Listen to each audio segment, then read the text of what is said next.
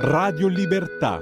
In un mondo in cui i mezzi di informazione vanno verso una sola voce, una radio che di voci vuole averne tante.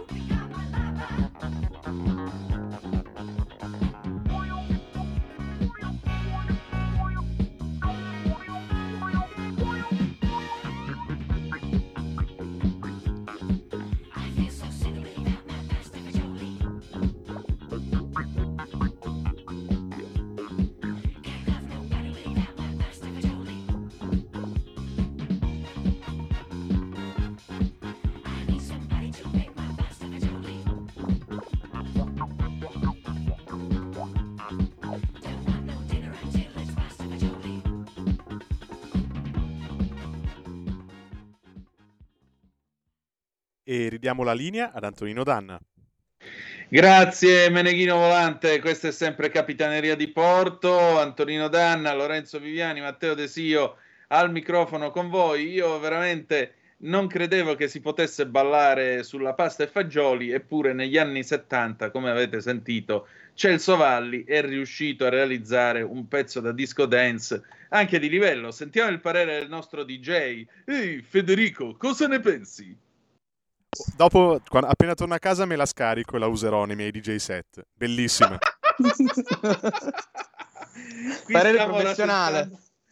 Vette di abiezione incredibili. Allora, una piccola precisazione a margine: l'intervista di Isabella Tovaglieri, registrata dal nostro infaticabile Pier Vittorio Scimia, è stata registrata ieri sera, 27 luglio, al Sam Uer Party, l'Europa vicina al territorio, questo evento che si è tenuto al cortiletto di Busto Arsizio, evento appunto promosso dalla nostra Isabella Tovaglieri, che salutiamo. Allora, bella gente, noi siamo di nuovo in onda e al telefono c'è già un amico. Chi è questo amico, Lorenzo? Il nostro amico, fra parentesi, io lo ringrazio perché è stato insomma, avvisato pochissimo tempo prima di questa trasmissione, diciamo in corsa, è Pierluigi Piro, della, presidente della cooperativa pescatori di Orbettello. È qua con noi per parlarci di una cosa che abbiamo già analizzato la scorsa settimana, che è il granchio blu. Ma prima di iniziare, un caro saluto. Ciao, benvenuto su Radio Libertà, Pierluigi. Grazie, benvenuto, grazie a voi sono qui. Grazie, grazie per Luigi. Allora, Eh, granchio blu, Goro, eh, Comacchio naturalmente è andato su tutte le, eh, le, testate nazionali, un problema gravissimo per questo granchio blu famelico, ricordiamolo ai nostri radioascoltatori, granchio blu che arriva dalle coste atlantiche degli Stati Uniti, è presente in anche altre parti del mondo, è arrivato, si pensa, con le acque di Zavorra delle navi, ha trovato un clima, diciamo, e un habitat eh, che gli permette la sopravvivenza, è presente nelle acque, diciamo, eh, adriatiche, ora Orbettello non lo sapevo, comunque anche, diciamo, è presente in alcuni habitat costieri, lagunari del nostro paese, adesso ha avuto questa esplosione enorme demografica e creando naturalmente dei danni. In quello di Goro si mangia le vongole dopo aver distrutto praticamente tutto quello che poteva mangiare e predare. Adesso Orbettello ci racconterà Pierluigi com'è la convivenza col mondo della pesca. Pierluigi, raccontaci un po' la situazione del granchio blu dalle tue parti. Allora, la situazione è drammatica perché noi a fronte di poche centinaia di granchi che pescavamo negli anni fino almeno fino a 6-7 mesi fa, adesso nel giro di 20 giorni ne stiamo pescando quintali, quindi siamo arrivati a 15 quintali. Sono, sono eh, rapidi, sono aggressivi, eh, vanno ad attaccare il novellame, in particolare quelli che noi seminiamo, spigolo, rate, cefali, anguille. Addirittura abbiamo trovato delle anguille recise in due, quindi vi può dare la dimensione e la voracità di, questo, di questa specie ittica ed inoltre vanno a distruggere il materiale da pesca, reti, nasse, bertielli, mm. tutto ciò che in qualche modo eh, ci permette di pescare. E oltretutto vanno a mangiare, come è successo al Goro e da altre parti, anche i molluschi, eh, tipo le, le, cozze, tipo le vongole, eh, mm. che costituiscono l'alimentazione per la nostra itiofauna che cresce al naturale quindi un danno veramente inestimabile, anche perché ne stiamo pescando di giorno in giorno sempre, sempre di più. Assolutamente, io ti porto la testimonianza a Goro, ho visto ad esempio quelle, le, sai, le nasse, praticamente quelle, quelle strutture che utilizzano eh, in rete per far crescere i primi stadi della, della, dell'ostrica e con i buchi fatti da queste potentissime chele, quindi una maglia molto spessa perché deve far passare l'acqua ma deve proteggere comunque la piccola ostrica dalla predazione, quindi diciamo che non è facile. E lì erano riusciti ad aprirlo, infilare dentro e a fare razzia, quindi veramente una minaccia veramente, anche perché ricordiamoci che è anche un fortissimo nuotatore, quindi preda anche i pesci. Io l'ho visto eh, nuotare sulla superficie dell'acqua, quindi diciamo una macchina per, da, per predare fantastica. Naturalmente io da biologo vedo anche il fascino naturalmente in questo organismo che però è alieno, ricordiamocelo, non è una specie endemica, non è una specie eh, eh, dei nostri mari che sta però desertificando veramente e trovando un clima favorevole un, perdonatemi, un habitat favorevole sta desertificando. Ecco, secondo te per intervenire cosa bisogna fare? E un'altra cosa, un po' di mercato, sapevo che c'era, cioè c'era in passato. A Goro stanno cercando di trovare, naturalmente pescandone tanti, non, non si riesce a venderlo, lo, lo, lo, devono anche pagare per eliminarlo, ma trovare ad esempio delle, delle destinazioni che sono diverse, dal mangime, cioè è un peccato realmente, cioè sarebbe molti altri ascoltatori, e quando io scrivo anche il post, ho scritto delle cose a riguardo, ci hanno segnalato, ma perché non mangiamo, non lo mangiamo tutti, perché non ci cibiamo? Sì, è buono, ma non ha mercato in questo momento. Secondo te cosa, qual, qualche idea da portare, diciamo, eh, allora. per poter eh, anche sovvertire questa escalation che c'è eh, della popolazione che numericamente sta veramente esplodendo? Cosa si potrebbe fare? Allora, prima di tutto purtroppo non va a aggredire solo l'itiofauna ma anche l'avifauna. Nella laguna del Betello succede che i cavalieri d'Italia all'esterno nidificano al lato della laguna no. e ci siamo resi conto che addirittura vanno a mangiare le uova, vanno a distruggere i nidi, oh, quindi sono veramente dannosi anche per l'ambiente. Eh, allora, la cosa eh, principale è che non hanno antagonisti per cui è difficile che esista in natura un antagonista che lo possa in qualche modo debellare. Eh, noi per quanto riguarda l'utilizzo, che comunque vorrei sottolineare non è proporzionale al danno, non sarà mai proporzionale al danno che questi fanno, abbiamo studiato eh, in tempo rapido delle strategie, le abbiamo messe sul, mercato, sul menu del nostro centro di registrazione attraverso appunto dei piatti lavorati come se fosse un, uh, un astice, eh, quindi una gran seola. Poi li, abbiamo, li stiamo commercializzando alcune GDO ma a prezzi che non arrivano ai 5 euro e soprattutto essendo una novità non hanno ancora tanto appeal e poi li stiamo utilizzando lavorandoli per il mangime. Cioè, quello che voglio dire è che questi, eh, ogni granchio femmina probabilmente ha più di mille uova e quindi eh, sostanzialmente eh, pensa quanto, con quanta rapidità si riproducono. Poi nella laguna di Orbetello lo vorrei legare anche a un habitat particolare dove le temperature dell'acqua sono, sono particolarmente calde, c'è una fioritura di alghe importanti, quindi questa componente ci, ci, ci, allerta perché siamo consapevoli che sarà un problema anche per il futuro. Per questo ci stiamo muovendo. Nella mangimistica potrebbe essere importante, la mangimistica appunto per, per, le, per i pesci potrebbe essere importante e per questo motivo eh, i nostri biologi stanno appunto studiando delle forme alternative. Devo dire effettivamente che è molto buono dal punto di vista alimentare però non ha ancora la pilla a meno che non si costruisca una, una comunicazione importante, lo si faccia assaggiare a più persone, eh, non, non, ne vedo un grosso sbocco eh, economico. Insomma. Eh, chiedo scusa, sono Antonino Danna, buon pomeriggio intanto. In che cosa consiste l'attività della pesca? In cosa consiste? Eh, la pesca, come, come, viene effettuata?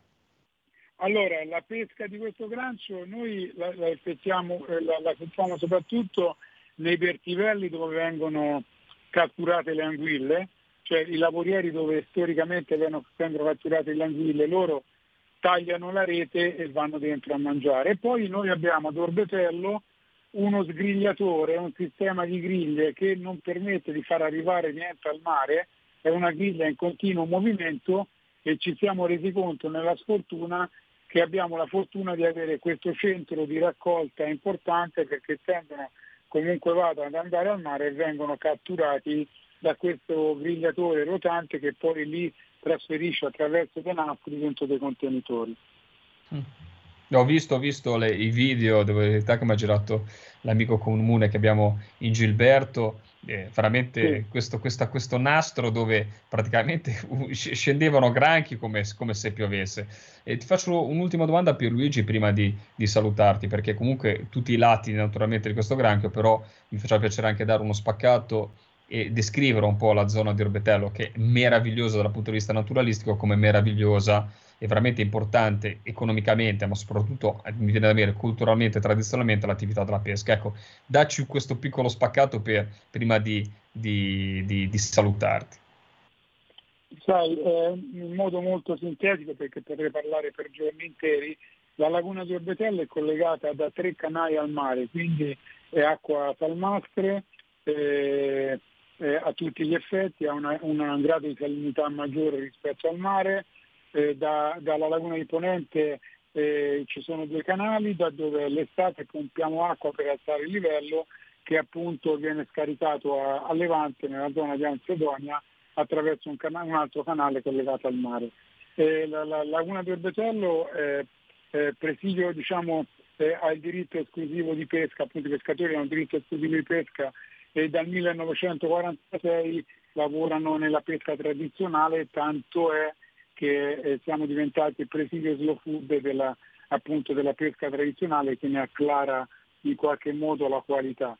La, l'orata di orbetello pescata, ribadisco, non alimentata nella laguna, lanciata e fatta crescere al naturale, è stata indicata come il miglior prodotto eh, nazionale, questo ce ne fa onore, nella, da, dalla, dalla laguna Betello e fuoriesce il cefalo bottagrato da cui si la famosa bottata del Betello, ma al di là delle qualità del prodotto e della storia dei pescatori voglio sottolineare che è un ambiente estremamente delicato dove ogni anno siamo a rischio, non sia perché la, la, la, grande, la stragrande crescita delle alghe tra Valonia e Chetamorfa mette sempre a rischio eh, appunto anossico eh, a seconda appunto dei, delle temperature l'intera laguna. Quindi un ambiente eh, dal punto di vista paesaggistico importante, dal punto di vista naturalistico altrettanto, ma estremamente delicato che va salvaguardato. Certo. In, in questo ambiente lavorano i pescatori del Vetello. Assolutamente, assolutamente un posto meraviglioso e che devo dire verità non ho mai visitato e quindi sono sicuro che eh, il prima possibile verrò a trovarti anche per conoscere l'età della pesca in quel di Orbetello. Grazie a Pierluigi Piro. Non so se Matteo volevi fargli una, una domanda. Se... Sì, volevamo, volevo, okay, scusami. chiedere, vai, no, niente, non c'è problema. Se quindi l'unica, l'unica soluzione sia quella di portarlo a tavola praticamente, perché qua in Italia non è, non è ancora un piatto conosciuto, ma ho letto insomma che la soluzione sarebbe esportarlo, ma non essendo del campo non so quanto sia fattibile. No, veramente.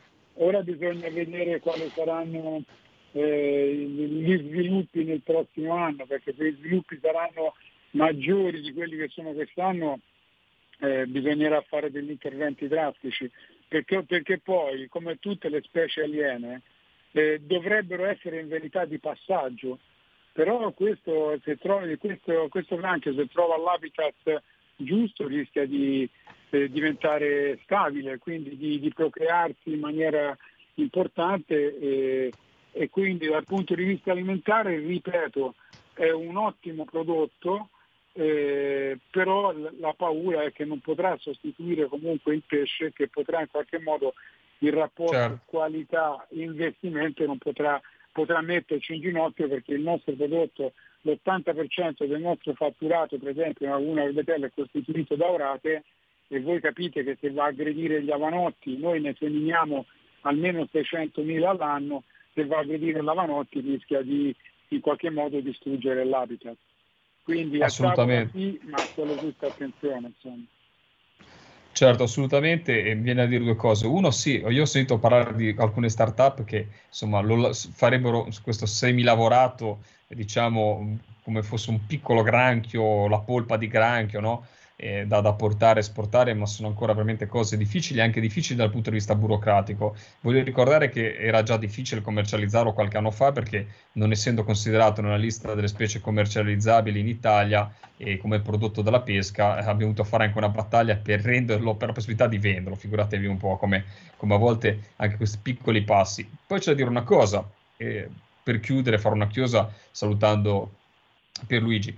Il discorso legato a uno al ruolo che in questo momento stanno rivestendo i pescatori, gli allevatori di vongole in quel di Goro, chi sta lavorando in mare per pescarlo, perché qua è un danno ambientale, cioè non è solamente un danno produttivo, ma un danno ambientale per gli ecosistemi, come dice molto bene Pierluigi, così fragili, così fragili che veramente sono legati a un aumento della temperatura, si forma subito l'anossia, un'esplosione algale può veramente eh, comunque mettere in seria difficoltà il, le, la vita di tanti organismi, eh, magari legati al ciclo aerobico, e quindi si forma anossia e non si può veramente più sopravvivere. Quindi è molto molto già difficile come il, mantenere questo equilibrio. Quindi veramente un risvolto ambientale. Ma poi c'è tutto un problema che ha sottolineato il nostro amico Vadis la scorsa settimana, in, nelle spiagge eh, emiliane e venete, c'è il problema che questo, eh, questo, questo, granchio sta andando in spiaggia e sta... E, ora, in linea di massima ti pizzica e scappa,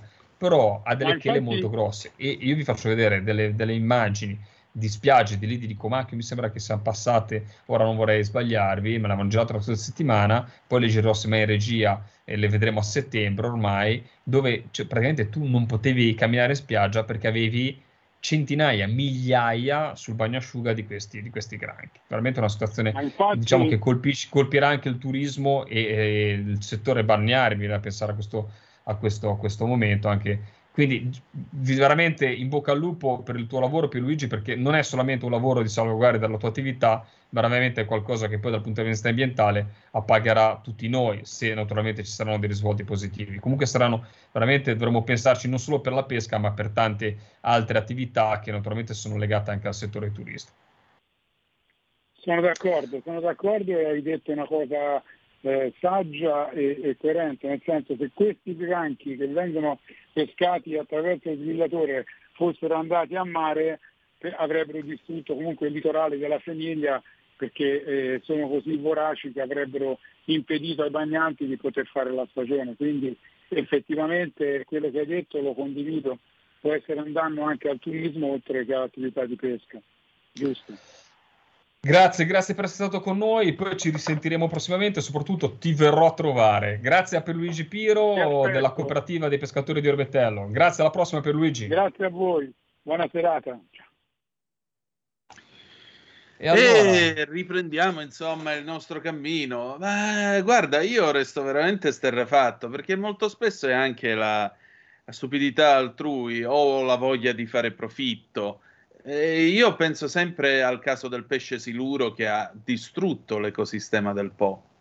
Voglio dire, venne importato perché si doveva fare della pesca sportiva. Poi, quando la pesca sportiva non è andata più, lo hanno liberato nel Po e oggi è, è endemico, porca miseria. Non è, come Ma si fa che... a pescare il po'? guarda, io ti dico la verità, ci sono stati fiorfiori di teologi in passato, nell'Ottocento, che hanno fatto delle, delle, delle, delle emissioni, tipo il coregone non esisteva in alcuni nostri laghi, no? Anzi, penso in tutti i nostri laghi però sono state fatte con giudizio, cioè c'erano degli teologi all'epoca magari con meno, eh, meno abituati a spippolare sul telefonino, magari meno scienziati, eh, però erano scienziati veri, cioè avevano trovato questa specie, l'hanno inserita all'interno di un, di un ecosistema. Sì, potrebbero essere state magari delle conflittualità, magari il Corregone ha preso una nicchia di un'altra specie, non te lo so dire perché non ho fatto questo approfondimento. Sì, ci sono delle, delle, delle, delle, conflittualità in alcuni laghi, ad esempio nel lago di Garda, ma sono minime rispetto al valore economico che hanno instaurato. Ecco, ci sono stati dei momenti in cui ci sono stati questi tipi di passaggi, ma erano veramente studiati. Poi, naturalmente, è pieno la, la, la, diciamo, la storia anche de, de, de, dell'essere umano di missioni eh, di, di, specie eh, aliene in posti dove hanno provocato la distruzione. Viene a pensare solamente quando, eh, siamo andati, quando sono state diciamo, la, il passaggio eh, nelle, nelle, parte del nuovo mondo, ma soprattutto per quanto riguarda l'Australia con i marsupiali. Quindi pensate quando abbiamo portato basta, solo portare il gatto paradossalmente in alcune zone per magari perché hai portato prima il topo, hai creato degli squilibri enormi con la scomparsa di molte specie naturalmente in un, in un, in un ecosistema che era blindato e naturalmente aveva eh, c'erano questi marsupiali, c'era la nicchia occupata da questi marsupiali che è arrivato da questi mammiferi diciamo un po' più scaltri, eh, mammiferi eh, che naturalmente avevano, svilu- avevano, avuto anni di evoluzione con, uh, con, con uh, continenti più ampi, più aperti rispetto a questi marsupiali che rimasti lì magari anche un po', diciamo, eh, un po' più sfigatelli diciamo, nella competizione, quindi sono stati completamente portati via da queste, da queste nuove specie emesse dall'uomo. Quindi è, è, in piena la storia di, questi, di queste, però sta a noi cercare di combatterle con pragmatismo. In posti come l'Australia, ora non vi dico come fanno magari a eliminare certi, certi tipi di specie perché potrà creare lo scalpore nel, nel, nei radioascoltatori, però stanno molto più attenti perché quando tu arrivi, ad esempio, un, un, un, hai dei porti della merce in Australia, fanno veramente dei controlli anche sul legno stesso per i tarli, per le specie eh, di insetti che potresti portare, quindi c'è un controllo serrato sui container, un controllo serrato sul, sugli imballaggi delle, delle merci, ad esempio. Lo vedete anche voi nelle trasmissioni che ci sono su alcune reti private, eh, i controlli sono molto più dettagliati rispetto all'Italia che paradossalmente ha, fatto, ha, ha, portato dalla Cina la Vespa velutina, la Vespa velutina che è questo calabrone che uccide, perché poi ci preoccupiamo del, delle api e io sono primo a preoccuparmi delle api, però poi abbiamo col commercio mondiale, abbiamo portato, si pensa all'interno dei container, questa volta in Francia, non tanto colpa dell'Italia, perché poi è arrivata ad esempio in Liguria attraverso proprio il confine francese, la Vespa velutina che preda proprio a carnivora, eh, preda e va a cercare, si mette davanti agli alveari e si mangia le api ed è molto molto cattiva e punge, se punge ti fa anche molto molto molto male. Esatto, per cui siamo sempre lì, un po', un po', Noi non abbiamo avuto però la cura degli australiani nella tutela del loro Gli australiani l'hanno pagata prima, poi si sono svegliati. Invece noi italiani purtroppo non ci svegliamo. È quello il problema, che adesso dovremmo veramente armarci queste, su mm. queste cose e non lo facciamo. È quello il problema. Cioè dovremmo avere dei protocolli molto più serrati sia sulle importazioni, che farebbero bene anche alla nostra economia. Io non, vedi, non riesco a capire queste cose qua. Le merci da sdoganare sono importantissime, dovremmo essere campioni in quello perché abbiamo dei porti fantastici, io ho quello di Genova qua vicino, ma tanti altri porti che devono lavorare per l'importazione e l'esportazione delle merci. Ma tutto questo, se noi ogni tanto mettessimo qualche freno alle importazioni, non è che faremo male all'economia del nostro paese, o freno o controlli in più, solo quello, controlli in più, fatti bene. Dovremmo essere i campioni nei controlli, proprio perché abbiamo merci di ultra qualità che esce dal nostro paese e dovremmo pretendere che lo stesso avvenga nelle merci che arrivano nel nostro paese. Quindi, insomma, eh, purtroppo però non riusciamo mai... Ti ho detto, la, la forza dell'Italia nei singoli. Quando dobbiamo metterci a organizzare qualcosa, ragazzi, come la Supermarina, com'era la, la Supermarina, no? Com'era? Sì, Supermarina, il, Supermarina. l'alto Poi abbiamo avuto degli, dei, dei, dei, delle operazioni militari fantastiche fatte da, da, dai singoli e dati di eroismo fatti dai singoli, ma se dovevamo metterci nelle mani dei, dei generali e degli ammiragli, ragazzi, c'era da prendersi e buttarsi dal, dall'ultimo piano di un grattacielo. Sì, quelli che, dove, quelli che dentro una stanza a Roma dicevano a quello che era in mare fai questo, fai quello il comandante no, italiano ogni volta che radar, che radar non serviva a nulla tipo ad esempio no? quella è stata fatto, una delle fregnacce radar fatte da Cavagnari. Eh, sì. mm-hmm. bravo a Livorno. E gli aveva detto guardate che può, può, funzionare. Aveva previsto il bombardamento di Livorno. No, non vorrei dire una stupidaggine dimmelo te Antonino molto prima cioè aveva la possibilità di aver detto no ma non avrà futuro. Mentre gli inglesi paradossalmente posso dirlo che hanno fatto un culo così usando il radar Vai. Sì, e anche usando, e anche usando mh, Bomba, che fu il, l'apparecchio che vinse la battaglia contro Enigma e riuscì a decifrare le comunicazioni in codice che in teoria noi scambiavamo con gli alleati tedeschi. Eh, spesso e volentieri gli inglesi hanno colto dei successi grazie al fatto che sapevano quello che noi stavamo per fare la battaglia di Capo Matapan, che sarebbe forse più giusto definire strage, perché nel mm. pieno della notte le corazzate inglesi hanno sparato al buio alzo zero grazie al radar contro la flotta italiana e hanno affondato tre incrociatori da 10.000 tonnellate, incrociatori pesanti, facendo una vera e propria strage di marinai. Ecco, eh, eh la, la, la, battaglia di Capo Matapan fu figlia della decrittazione fatta appunto dei messaggi in codice che la Marina Militare italiana, anzi la Reggia Marina, scambiava eh, tra i vari comandi e poi anche del fatto che attraverso gli schermi radar la flotta inglese è riuscita tranquillamente a individuare la posizione eh, delle navi italiane perché sostanzialmente fu un'operazione di rimorchio andata a male. Ci fu questo incrociatore, il Pola, che era stato colpito dagli aerosiluranti inglesi nella notte del 29 marzo del 41 e successe praticamente che per andare a rimorchiare questo incrociatore l'ammiraglio italiano in campo Angelo Iachino pigliò e inviò due altri incrociatori più un gruppo di cacciatorpediniere. Questo gruppo di soccorso verso luna di notte è finito nelle fauci della flotta inglese che attraverso il radar l'ha completamente annientata. Questa è la storia, la tragica storia di Capo Matapan. Dopo Matapan finalmente si capì che il radar non era propriamente un giocattolo e che la flotta italiana finalmente si sarebbe dovuta dotare di una portaerei, almeno due. Le misero in cantiere a Genova, non riuscirono a completarle perché cercarono di modificare due transatlantici eh, civili per farli diventare in tempo rapido delle portaerei e sul mare purtroppo noi abbiamo perso il potere navale. È andata così.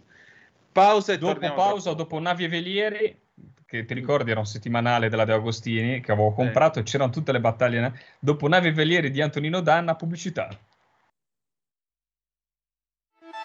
Stai ascoltando Radio Libertà la tua voce libera, senza filtri né censure, la tua radio.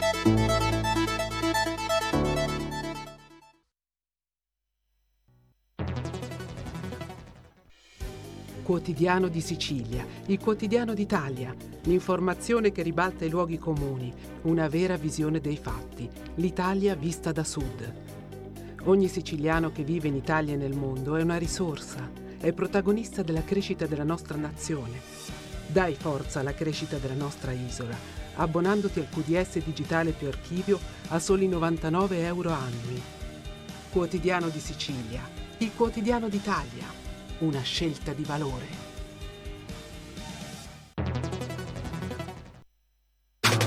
Stai ascoltando Radio Libertà. La tua voce libera, senza filtri né censura. La tua radio.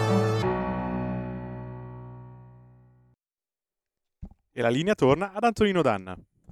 Grazie, Grazie. Meneghino Volante. Allora, sempre sulle magiche, magiche, magiche onde di Radio Libertà, quest'ultima puntata di eh, Capitaneria di Porto, con me Lorenzo Viviani, Matteo Desio, insomma mi pare che ci siamo. Ecco, il tema che introduciamo adesso e che ci porta alla conclusione di questa puntata è, è il tema dei pomodori. Eh, vi dico la verità, io in questi giorni, sarà anche il caldo, sarà anche l'orario di messa in onda, francamente farmi una pasta asciutta alle tre non è il caso eh, mangiare prima praticamente mi addormento in diretta, per cui l'unica cosa che si può fare è una bella insalata caprese. Io devo dire la verità, d'estate la apprezzo molto. Insalata caprese che generalmente io faccio con eh, o il ciliegino, il datterino oppure eh, il eh, pomodoro pachino. Insomma, preferisco questi con una pezzatura abbastanza piccola, diciamo così.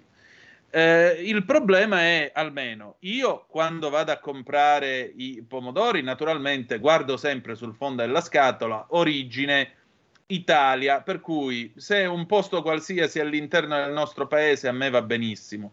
Il problema è che però il nostro pomodoro sta rischiando grosso e ha un grosso concorrente che però ha gli occhi a mandorla, è il pomodoro cinese che comincia a invadere il nostro mercato e io veramente mi metto le mani nei capelli. Lorenzo. Assolutamente. Ora non so Federico se ha provato a contattare il nostro prossimo ospite. Abbiamo in onda. Ah, ok. Buongiorno, buongiorno a voi. Ah, ok, buongiorno, buongiorno. Andiamo allora, grazie, non, ero stato avvisato, grazie eh, per essere con noi, naturalmente al eh, presidente di Fiera Etaria, Luigi Scordamaglia, grazie Presidente, ci onora naturalmente la sua presenza, anche per l'impegno, mi faccio dire, perché racchiude un po', diciamo, anche nella mission di, di Filiera Italia, tanto parallelismo con la trasmissione che portiamo avanti, cioè proprio sulla eh, valorizzazione, sul far conoscere, soprattutto nel dire specificatamente ai nostri ascoltatori, che poi sono tutti consumatori come noi stessi, cioè di comprare italiano. Ecco, eh, questo tema del pomodoro cinese, del semilavorato cinese, della passata cinese, l'avevamo già trattato in trasmissioni passate, eh, anche col collega della Commissione Estere eh, Formentini, l'avevamo portato anche nell'attività diciamo parlamentare, perché naturalmente dietro al pomodoro cinese non c'è solamente un dumping da parte della Cina, ma c'è proprio lo sfruttamento di una, di una popolazione, quella eh, degli Uiguri, nello Xinjiang, cioè quindi un pomodoro che ci invade sempre di più, ma che soprattutto non è per nulla etico. Com'è la situazione in questo momento, Presidente? Ma, eh, purtroppo la situazione è sempre più grave. Ed è sempre più grave perché nell'ultimo anno abbiamo assistito ad un aumento del 50% delle importazioni in Italia di concentrato di pomodoro cinese perché ha ripreso a costare meno della metà del concentrato di pomodoro o del pomodoro italiano. Questo fenomeno è gravissimo per due motivi. Il primo perché sono in aumento eh, i comportamenti fraudolenti di chi dice di importare questo concentrato per poi riesportarlo attraverso uno strumento che si chiama doganali di perfezionamento attivo, in cui tu importi per riesportare, ma siccome si tratta di un concentrato che va diluito, i controlli delle dogane, della Guardia di Finanza nonostante i precedenti passati di condanne e di irrigidimento delle maglie, spesso sfuggono e quindi molto di questo pomodoro resta in Italia. Voi dicevate leggete l'etichetta, purtroppo non basta, è sempre utile, ma purtroppo non basta perché in questo caso il concentrato di pomodoro diluito va a finire sulla pizza, su tantissimi, sulle salse, su tantissimi altri prodotti che non hanno ancora l'indicazione d'origine. Quello che, che diceva è ancora più grave. Quello che lei diceva è ancora più grave perché l'80% del pomodoro cinese deriva appunto da questa regione, dal Xinjiang che avete citato, dove si pratica, eh, e non lo diciamo ovviamente noi, ma lo dicono risoluzioni dell'ONU e del Parlamento europeo, l'utilizzo di lavoro forzato, di prigionieri politici, di veri e propri sistemi e campi di concentramento. Quindi non solo inganniamo il nostro consumatore con un prodotto che eh, spesso viene fatto passare per quello che non è, ma contribuiamo alla distruzione di una popolazione, al massacro di una popolazione. Quindi come Coldiretti e Filiera Italia abbiamo chiesto al nostro governo e alla Commissione europea, la decisione ovviamente della Commissione europea, semplicemente di seguire l'esempio degli USA e poi di UK e di Canada e vietare l'importazione di questo prodotto almeno da questa regione che ribadiamo fornisce l'80% del pomodoro cinese. Niente di meno, ma questo è uno dei frutti, immagino, della via della seta. Guardi, no, per dire la verità, ehm, il, l'importazione di concentrato cinese è una questione che, come voi ricordavate, denunciamo eh, da molti, molti anni. La convenienza eh, abbiamo superato in dei periodi in cui il prezzo era molto uguale, era molto più vicino il gap di prezzo e quindi se ne importava di meno. Alcune grandi multinazionali, alcuni grandi retailer, quando conveniva meno comp- comprare il cinese, sono diventati tutti virtuosi, hanno escluso il pomodoro cinese dai loro scaffali, lo hanno mm. escluso grandi multinazionali delle salse europee dalle loro ricette, poi appena la convenienza di questo pomodoro è diventato come prezzo appunto meno della metà di questo italiano, improvvisamente le remore etiche sono passate in secondo piano rispetto al guadagno. Quindi oggi la Commissione europea ha una forte responsabilità, non può fare la etica e la verde solo quando se ne ricorda o quando conviene, proceda immediatamente chiudendo le importazioni di questo prodotto. Assolutamente d'accordo con lei, Presidente, e sicuramente l'appello alla comunità europea è importantissimo, è anche una posizione, diciamo, secca e dura verso queste importazioni, ma le faccio una domanda, invece sul discorso tracciabilità, secondo lei ci sono eh, cioè, mettiamo che i nostri consumatori eh, hanno voglia, vogliono da mattina pretendere di non mangiare un prodotto che derivi dallo sfruttamento de, de, di, di, persone imprigionate, campi di lavoro forzati, quello che insomma ci raccontano di questa regione. Come si può fare secondo lei? Cioè, qual, qual è il procedimento per portare una maggiore tracciabilità, una maggiore certificazione del prodotto?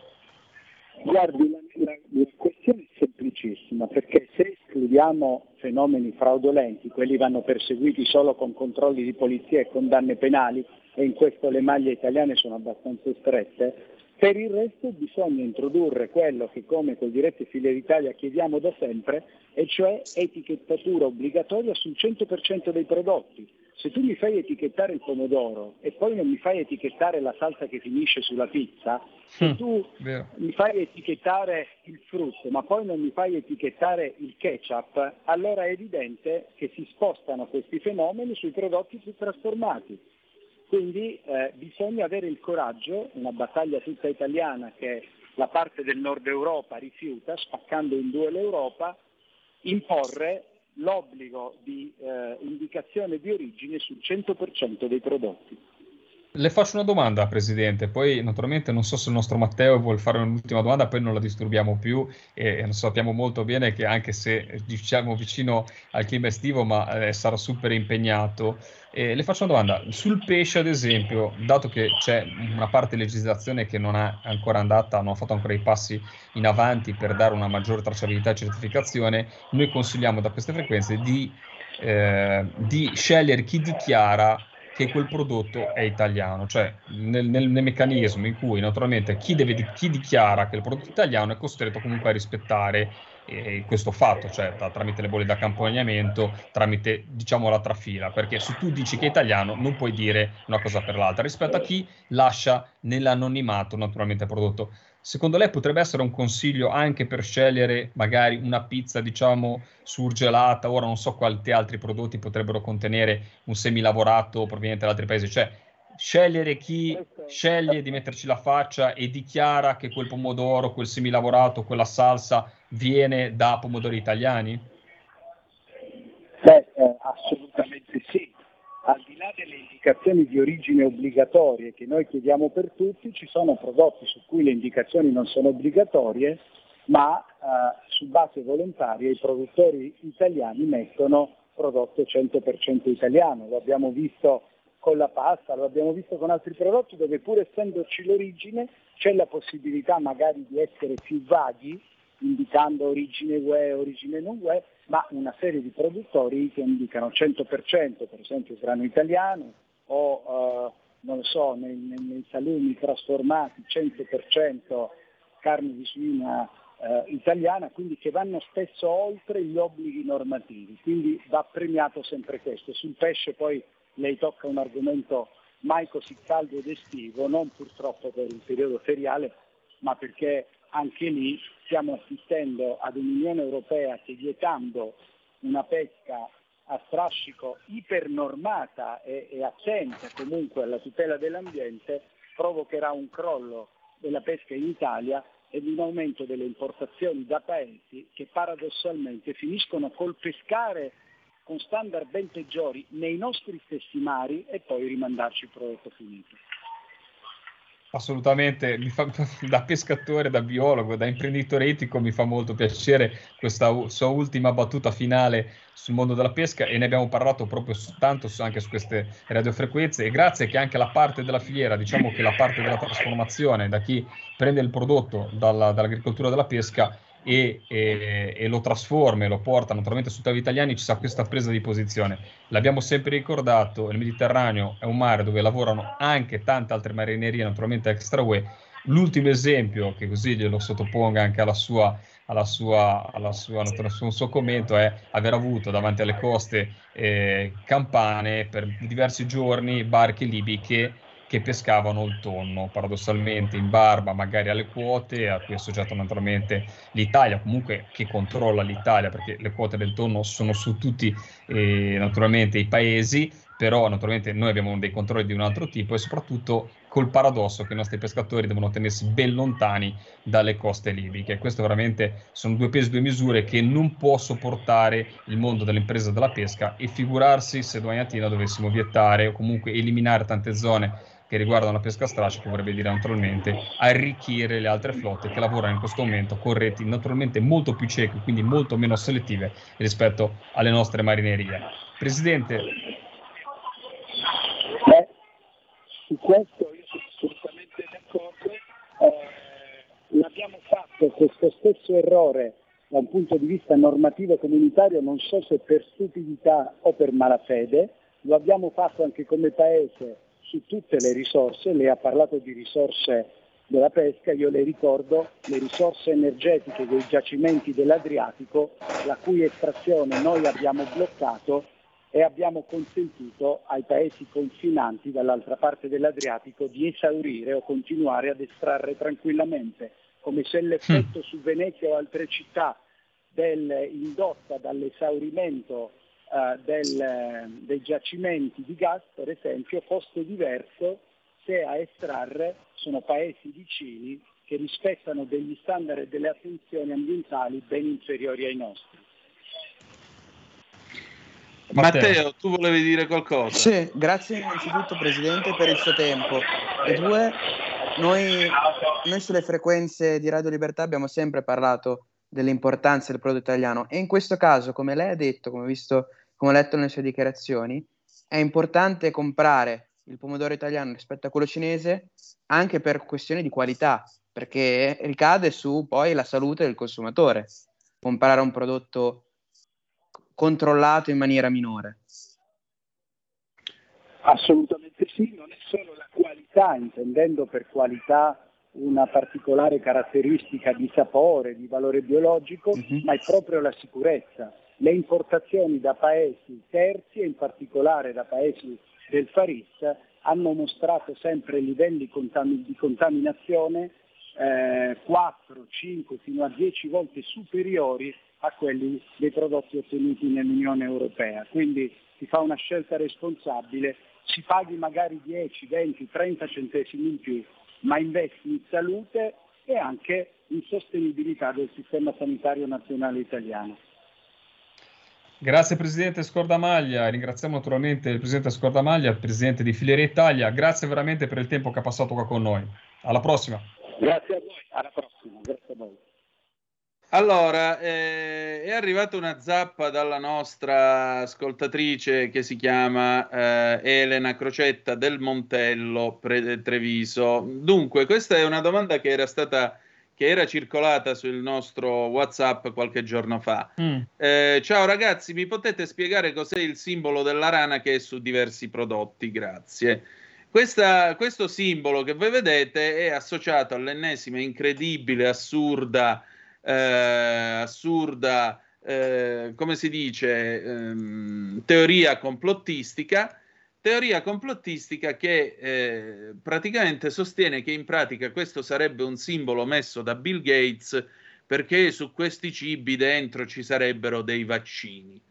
Ora, eh, qui siamo in un nuovo medioevo perché eh, basterebbe fare una breve ricerca per scoprire che questo, eh, questo simbolo, eh, Rainforest Alliance, non indica nessun vaccino. In realtà Rainforest Alliance è una ONG che è mm. attiva dal 1987, la quale si occupa di certificare la salubrità degli alimenti e la loro sostenibilità, non la presenza eh, di vaccini.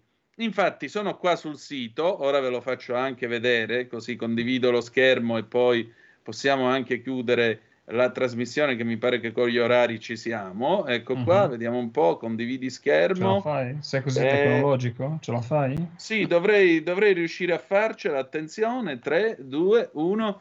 Federico? Non è che vengono delle donne nude qualcosa, Antonino? No? no, no, no, niente donne nude. Mi dispiace per te, sono molto morigerato in realtà. Allora, eccolo qua, potete vedere il sito di Rainforest ecco. Alliance che cosa significa il nostro simbolo? Eh, la, il sigillo di certificazione Rainforest Alliance, che traduciamo in, dall'inglese significa Alleanza per le foreste pro, pluviali, indica che il prodotto o uno specifico ingrediente è stato prodotto da agricoltori, eh, abitanti delle foreste o aziende che lavorano insieme per creare un mondo nel quale la popolazione e la natura coesistono in armonia, quindi non c'è assolutamente niente di eh, pericoloso, anzi questo logo della rana, Rainforest Alliance ah. Seal, promuove l'azione collettiva per la gente e per la natura, amplifica e rafforza gli, impattu, gli mutui impatti delle scelte responsabili, dalle aziende e le foreste fino ai supermarket e la cassa dove pagate i prodotti che acquistate.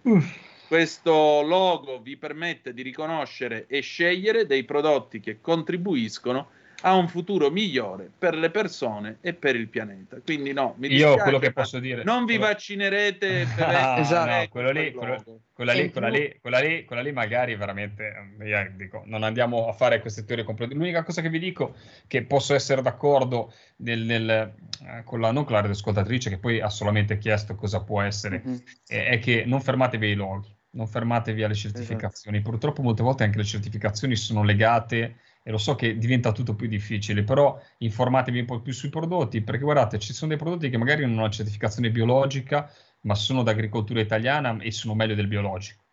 Perché il biologico tu paghi un certificato che poi quelli che paghi ti vengono a fare le analisi in mm-hmm. campo. Quindi potete capire la, la, la grande il grande controllo. Sì, magari i controlli ci sono, sono più i controlli magari delle autorità competenti, ma non legato al, al marchio. Quindi io vi dico, ora al tè non lo potete comprare italiano, però tutto quello che riuscite a comprare, come lo potete comprare, anche se secondo me in Sicilia magari potrebbero venire molto bene le banane e altri frutti. Se volete mangiare una banana, si mangiano, ve le prendete, cercate la certificazione che volete ma la cosa migliore nei prodotti dell'agricoltura e della, della, pesca che potete trovare nel nostro paese, quindi frutti naturalmente mm-hmm. legati al, al nostro, ai nostri habitat, la certificazione è che è italiano. E poi non andate a cercare tante altre cose. Guardate, basta che vedete provenienza e e ci vedete una bella regione dell'Italia, una bella città italiana e quella lì è già una grandissima certificazione di qualità.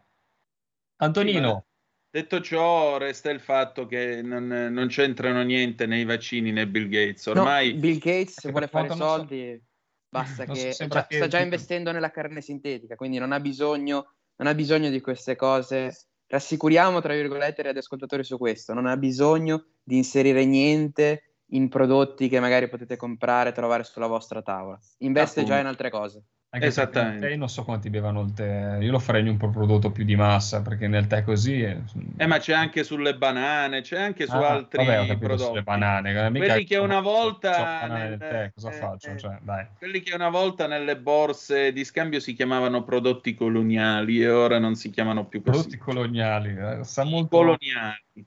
Comunque sia, comunque sia, ti dico una curiosità, dato sì. che il nostro, il nostro scordamaglia ha parlato di estrazione del gas.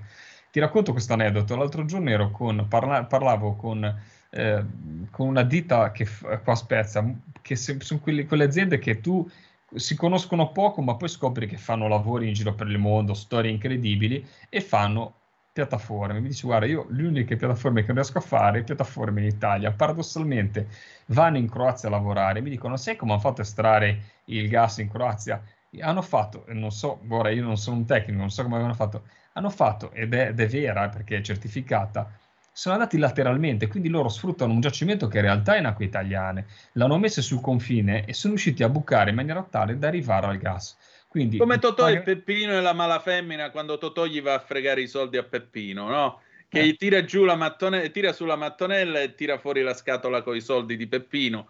Queste sono le 40.000 lire che mi dovevi. E ho detto tutto. È la stessa cosa. È così, quindi la stupidità a volte non è tanto quella, è quella di muoversi magari dietro a magari anche, guarda, motivazioni, io non sono un geologo, non so i movimenti, sprofondamenti, ad esempio se vai a parlare con i nostri amici di Goro, il nostro amico Vadis, lui ti sostiene che secondo lui il, le problematiche del gas possono dare, e quindi è tutto lecito, però quando tu analizzi il problema senza pensare che ci sono dall'altra parte qualcuno che può non solo farti sprofondare tutto, ma ti prende anche il gas, cioè ti prende il gas, ti fa sprofondare e guadagna lui.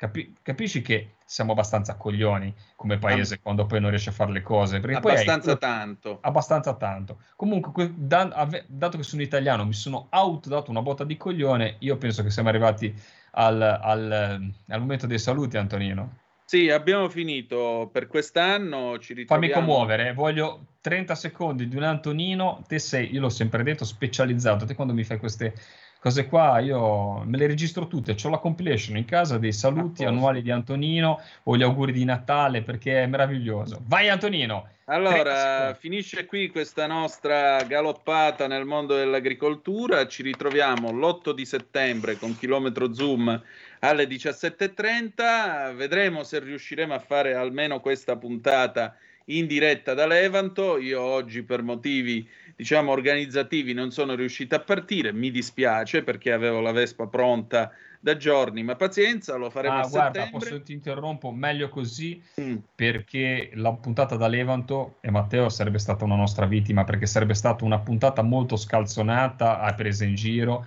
perché il clima e l'ambiente di mare ci avrebbe tirato e con l'ospite che, cui ha dato purtroppo il nostro ospite sì, iniziale esatto. che ci ha portato uno spaccato veramente eh, preoccupante, doloroso della sua attività non sarebbe stata nelle corde giuste. Quindi speriamo di ritrovarci a settembre, Antonino, in un clima diciamo con delle notizie più positive e che possa darci un sorriso in più e farla da Levanto magari con ancora un bel sole settembrino.